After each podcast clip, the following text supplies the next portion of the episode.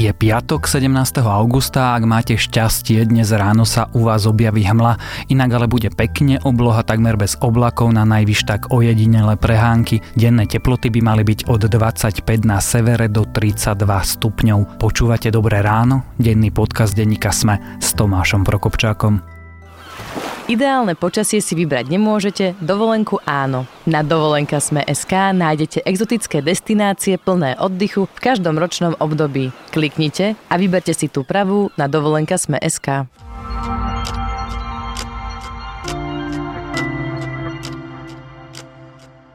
Začneme krátkým prehľadom správ.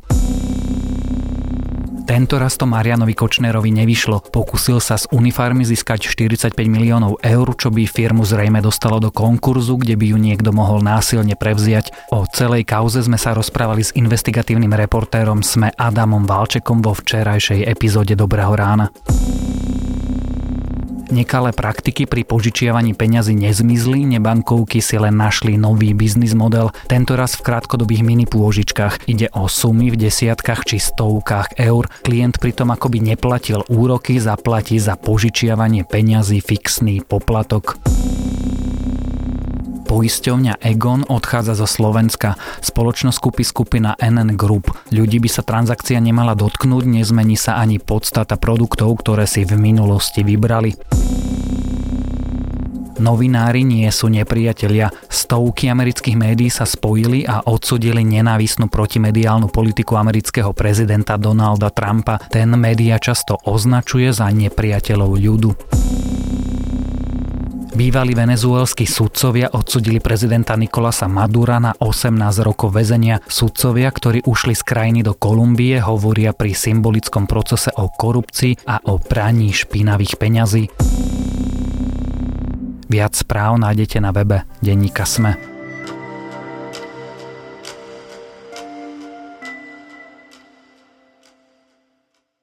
Len počúvajte. Je to najrýchlejšia vesmírna misia, prvá vesmírna misia priamo k Slnku a prvá misia NASA, ktorá je pomenovaná po žijúcom vecovi. To pritom nie sú všetky superlatívy, ktoré sa spájajú so sondou Parker Solar Probe. Odštartovala len pred pár dňami a už teraz letí v ústrety našej hviezde a poletí tak roky. Prečo je táto kozmická misia taká zaujímavá, čo sú jej superlatívy a čo by mala zistiť, vysvetľuje dnes zástupca šéf-redaktorky denníka SME Ondrej Podstupka. Eight seven, six, five, four, three, two, one, zero. Liftoff of the mighty Delta IV Heavy rocket with NASA's Parker Solar Probe, a daring mission to shed light on the mysteries of our closest star, the Sun.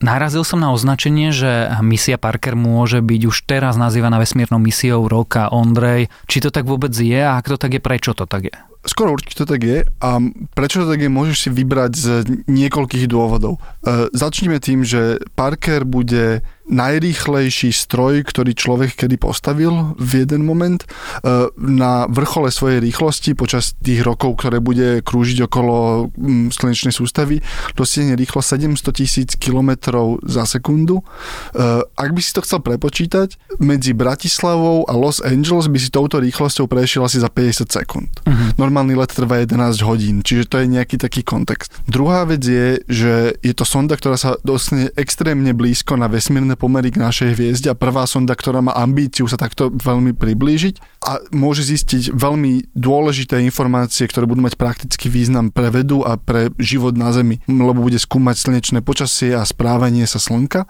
A tretí, ktorý je trochu abstraktný, ale asi najzaujímavejší je neuveriteľná trajektória, ktorou táto sonda letí. Začneme teda odzadu tou trajektóriou. Ty si vlastne povedal, že v istom okamihu to bude najrychlejší objekt, aký ľudia kedy zostrojili.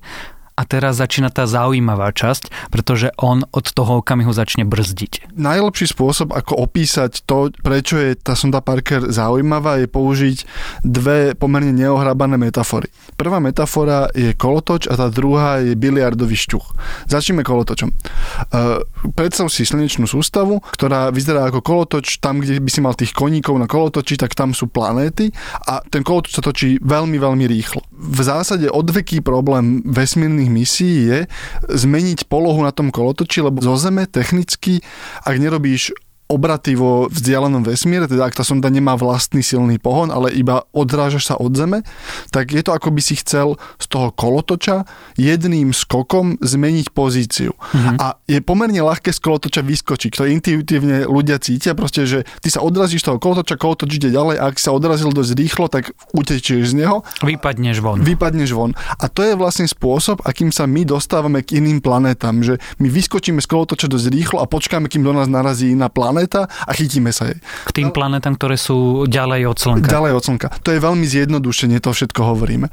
Ale problém s tým dostať sa k Slnku je to, že je to v zásade veľmi ťažké. Presne tá kolotočová e, metafora ti pomôže, že predstav si, že sa z kolotoča odrážeš a chceš sa dostať k jeho stredu. Tá sila, ktorú musíš prekonať, tá rýchlosť, ktorú musíš vykompenzovať tým odskokom, je obrovská. Tradične sa na to, aby si dokázal ísť tak rýchlo, aby si sa dokázal dostať k Slnku, používa gravitačná pomoc iných planét, ktorá vyzerá asi tak, že ak ostaneme pri kolotočovej metafore, predstav si, že ty sa odrazíš zo svojho miesta a niekde v tom kolotoči je kamarát, ktorý ťa chytí a jak letíš, tak zmení tvoj smer a jak sa točíte, tak ťa pošťupne smerom, ktorým chceš ísť. Mm-hmm. To je ten tradičný gravity assist, teda gravitačná pomoc, ktorá sa používa a používa sa najčastejšie Jupiter, lebo je to planeta s silnou gravitáciou. Ale toto vieš použiť na zrýchlenie. Tradične sa to vždy používa na zrýchlenie, lebo ten kamarát ti vlastne dáva časť svojej sily. Ale sonda Parker je zaujímavá tým, že používa gravitačnú pomoc, ale na spomalovanie. Nepoužije Jupiter, použije Venušu. Bude to vyzerať tak, že vyhodíme tú sondu smerom k Slnku veľmi silno, ona bude padať smerom k Slnku, prepadne okolo Slnka, vráti sa a vráti sa presne v ten moment, aby preletela dosť blízko okolo Venuše, ktorú použije a kým nás Jupiter hodí preč, tak tá Venuša tú sondu akoby na sekundičku podrží a ona začne padať spolu k Slnku. Ale tým, že ju budú v presné momenty vedieť podržať, tak zúžia trajektóriu tej sondy a ona bude padať k Slnku stále rýchlejšie a rýchlejšie a rýchlejšie a rýchlejšie. A kým, keby sme používali Jupiter, vieme to Slnko obletieť vlastne veľmi málokrát, tým, že používame Venušu na spomalenie, tak tá sonda bude okolo toho Slnka krúžiť opakovane stále rýchlejšie, rýchlejšie a bližšie a bližšie. A neuveriteľné na tom je to, že veľmi dlho si myslel, že tá trajektória týmto spôsobom je takmer nevykonateľná alebo nevypočítateľná. Uh-huh. Ale akademička Yang Ping Guo v zásade vypočítala presnú trajektóriu a štart a to presné okno, ktorým toto vie dosiahnuť. A tá druhá trajektória, teraz je ten biliardový šťuch. Všetko sa to udeje v jeden moment. A už sa to udialo, keď tá sonda odštartovala. Jeden odšťuchnutie, ktoré sme urobili a tá sonda už teraz bude iba padať. Roky v neuveriteľne presných oknách, v neuveriteľne presných intervaloch sa dostane na mieste, kde má byť.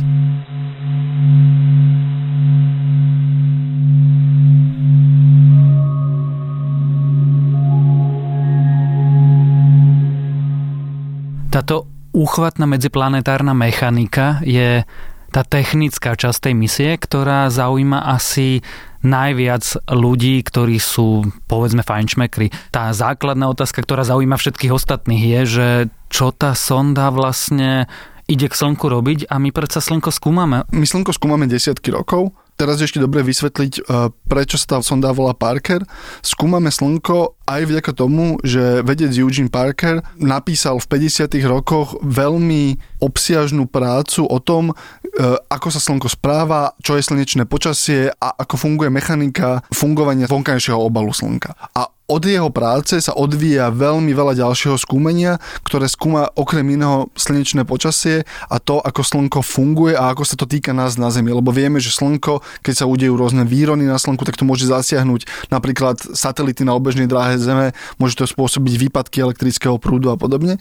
Čiže od práce Eugena Parkera sa odvíja veľmi veľa slnečnej vedy a veľmi veľa ďalších slnečných misií, ktoré sme za posledné desiatky rokov urobili. Mali sme sondy Pioneer v 60. rokoch, Helios a AB v 70. Posledná taká významná alebo známa bola Ulysses. Uh-huh. Ten skončil v 2009, myslím, a vyletel v 90. Mimochodom Ulysses použil presne e, Jupiter, lebo chcel ísť k pólom Slnka, to malo vlastnú sadu problémov. Ale sonda Parker je zaujímavá tým, že bude mimoriadne blízko pri Slnku, čo umožní zistiť ďalšie informácie, ktoré sme doteraz vôbec nevedeli získať. Vedci používajú, že sa dotkne Slnka, čo samozrejme znamená, že sú to stále milióny kilometrov, ale ale v astronomických vzdialenostiach je to naozaj veľmi blízko. Takmer sa vlastne dostane medzi priame slnečné častice. Veľmi, veľmi riedke, ale bude akoby v tom vonkajšom obale Slnka. Dotkne sa jeho atmosféry, hej? Áno, tak.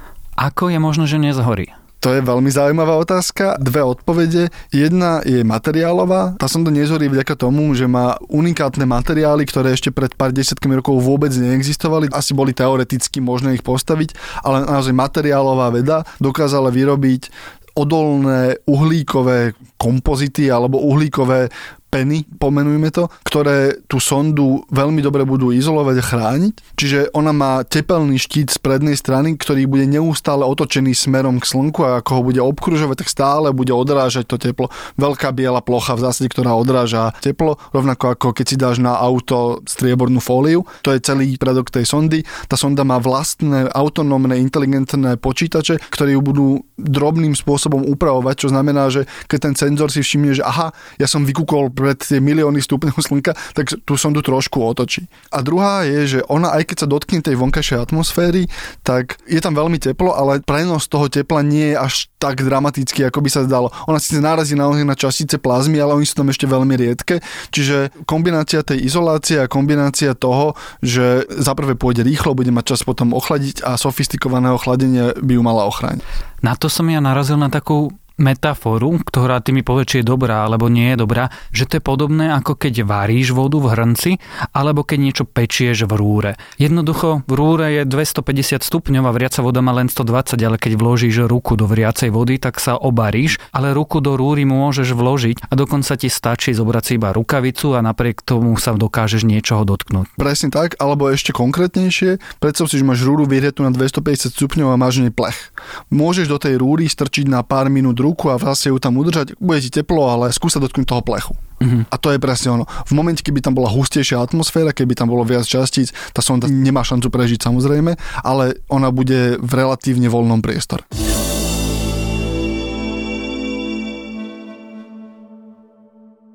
V tomto okamihu znie takmer zaujímavejšie, ako sa tam sonda dostane a čo ju bude chrániť ako to, čo tam naozaj bude skúmať. Ale čo tam teda tá misia bude skúmať, pretože k tomu sme sa zatiaľ nedostali. Veľmi podrobne preskúma atmosféru Slnka. A na čo je to dôležité? Presne kvôli tomu, že ešte stále nerozumieme niektorým procesom, ako funguje Slnko. Niektoré veci vôbec nevieme predpovedať, niektorým úkazom, ktoré vidíme na Slnku, nerozumieme. A tá sonda má nazbierať ohromné množstvo nových dát, ktoré my budeme potom vedieť spojiť s tými úkazmi, alebo budeme vedieť uh, vytvoriť nové teoretické modely toho, ako funguje slnečné počasie, ako funguje atmosféra Slnka a môžeme lepšie pochopiť našu hviezdu a tým pádom veľmi konkrétne napríklad predpovedať a lepšie odhadovať, kedy sa stanú slnečné búrky, roky a plánovať ďalšie misie. K tomuto je napríklad veľmi zaujímavé. Keď som sa rozprával e, pred nejakým časom s Metom Taylorom z ESA, to bol človek, ktorý bol vedúci sondy Rosetta, ktorá išla ku kométe. A on hovoril, že učíš sa dve veci. Jednak sa učíš to, na čo je tá sonda určená, teda skúmaš kométu, ale za druhé sa pri každej sonde hrozne veľa naučíš o konštruovaní budúcich misií. Konkrétny príklad pre Rozetu bol, že ich prekvapilo, ako veľa prachu bolo okolo tej kométy, nečakane veľa prachu a spôsobovalo im to problémy pri komunikácii s tou sondou, jej to spôsobovalo problémy s energiou, lebo veľa prachu jej zakrývalo mm, slnečné kolektory. A hovorili, že teraz už to vieme. Už vieme, že kométy sú prašné, už vieme ďalej a lepšie konštruovať všetky budúce misie. Čiže jednak zistíme cez sondu Parker veľa o Slnku ako takom a zodpovedieme na veľa premenných, ktoré sme doteraz nemali ako inak získať, veľa konkrétnych odpovedí na konkrétne otázky, ktoré už máme a zároveň sa naučíme veľa o budovaní sond a vesmírnych plavidiel pre extrémne podmienky a pre extrémne teploty a pre extrémnu radiáciu, čo sme tiež doteraz nevedeli. Myslíš si, že konečne prinesie odpoveď na jednu z najväčších záhad našej slnečnej sústavy a záhad, ktoré sa týkajú Slnka a to je, ako je možné, že koróna je o toľko teplejšia ako povrch, v úvodzovkách povrch Slnka. Netrúfam si to predpovedať. Tá sonda tým, že bude skúmať priamo atmosféru, tak určite dostaneme nové informácie či to bude stačiť na to, aby vedci rozlúskli v zásade túto dilemu je veľmi ťažké povedať. A naozaj zaujímavé ešte je, že tým, že tých preletov bude veľa, ona myslím si, že je plánovaná funkčnosť do roku 2025, teda plánované tie prelety a potom uvidíme, čo sa s ňou stane, tak je možné, že prvé tri sady informácií nám dajú niečo z tých dát, lebo ona posiela dáta už teraz. Od prvého momentu Vieta som dá posielať dáta, že po prvých troch preletoch zistíme, že aha, ale tuto sme videli vec, ktorá nás zaujíma a potom budeš vedieť sa na ňu zamerať. Samozrejme, že trajektóriu už zmeniť nevieš, ale budeš vedieť v tých dátach hľadať nové veci. Tak uvidíme, držíme jej palce, snáď sa dozvieme niečo, čo sme doteraz nevedeli. Napokon to je celá pointa tej vesmírnej misie. O sonde Parker Solar Probe sme sa rozprávali so zástupcom šéf-redaktorky denníka SME, Ondrejom Podstupkom.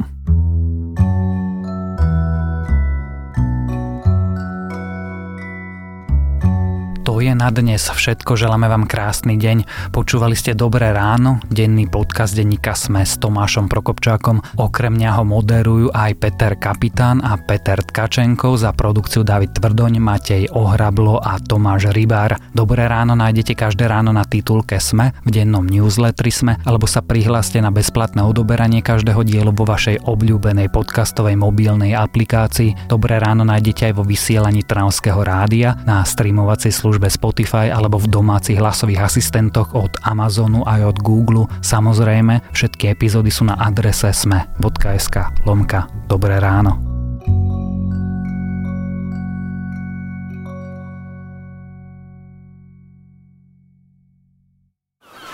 Kuba, Bali, Mexiko, ale aj Turecko či Egypt. Tento podcast a dovolenku za konečné ceny vám priniesla dovolenka Sme.sk.